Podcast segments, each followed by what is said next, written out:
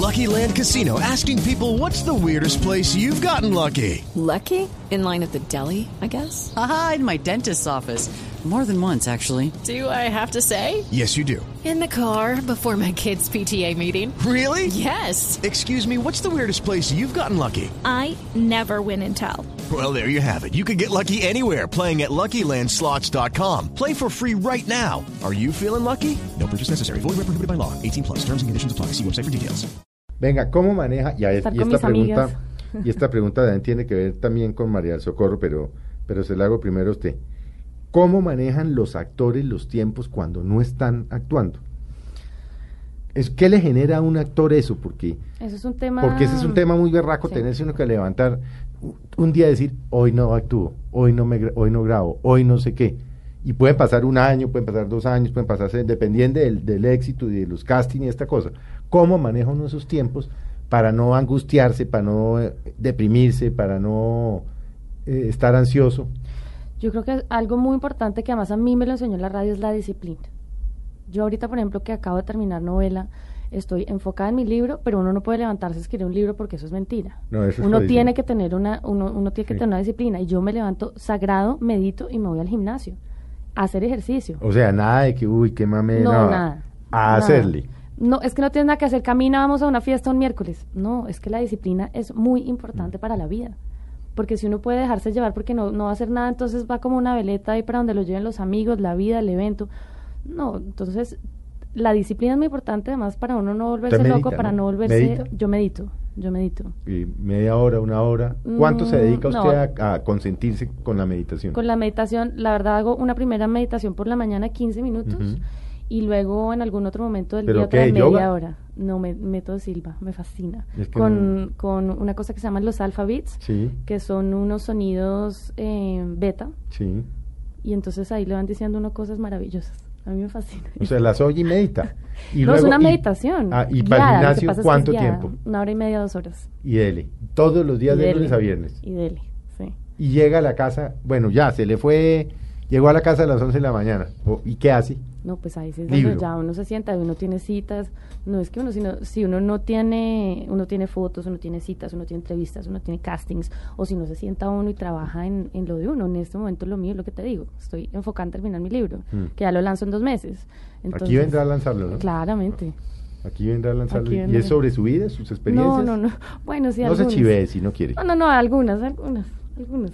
Las algunas herramientas, llamémoslo. Como dice María del Socorro, algunas herramientas de vida. Mm. María del Socorro, ¿cómo?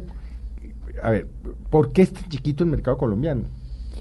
Bueno, hay dos canales. Exactamente, eso es una de las cosas que hace que bueno, los centros, grandes centros de producción de, tele- de, de dramatizados, de ficción, son México, Sí, Brasil y Colombia. en ese orden.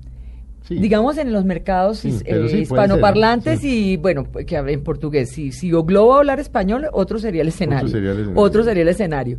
Pero digamos que donde se producen ficción, que lo que entendemos es, por ficción nosotros es melodrama, ¿no? Básicamente. Eh, que porque es que hay todo tipo de ficciones, pero digamos que- no, sí, hay de todo, hay eh, docudramas, series, novelas, pero digamos que lo que trabajamos es el melodrama. La base de todo es el melodrama. Y Colombia es un gran centro de producción porque tenemos muy buena calidad, pero no producimos, y producimos muchísimo para, para el tamaño del mercado, porque además vienen y hacen producciones de, de otros mercados o coproducciones. Sí, Telemundo. Y... Sí, coproducciones de España con Colombia, coproducciones de Televisa con Colombia, Sony eh, está aquí que aliado con Caracol, o sea, hay muchas alianzas y se produce afortunadamente mucho en Colombia, lo que ha hecho que el nivel de todo tipo sea muy alto. Eh, pero digamos que es, el, es uno de los grandes mercados. No se produce más porque no tenemos otro canal. O sea, si tuviéramos otros canales, se, indudablemente habría más producción también.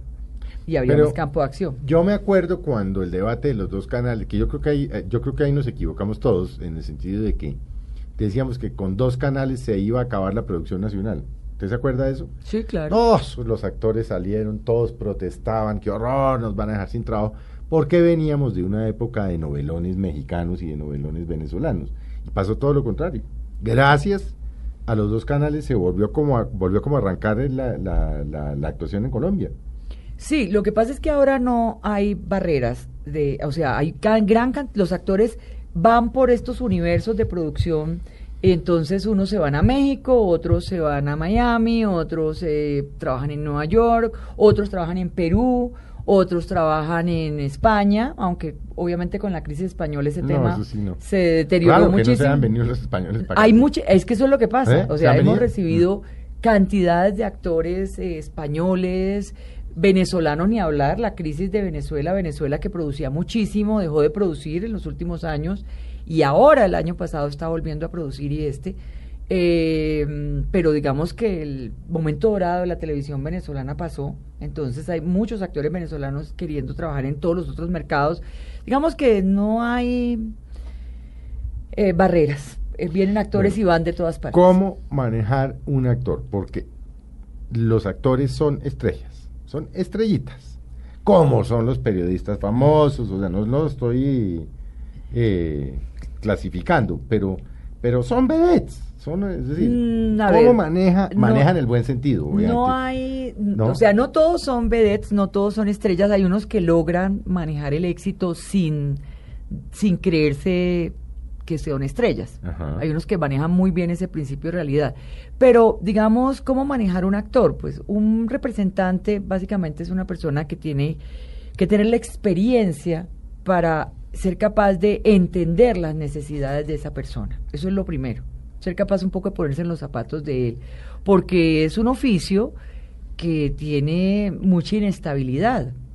No, pues toda. Es un oficio... Hoy está en la novela y pueden pasar dos años, ustedes y, mm, Exactamente. Y su éxito, mm, como el de casi todos los seres humanos, pues no depende de ellos solos, porque es que un actor puede ser maravilloso actor, estar en un...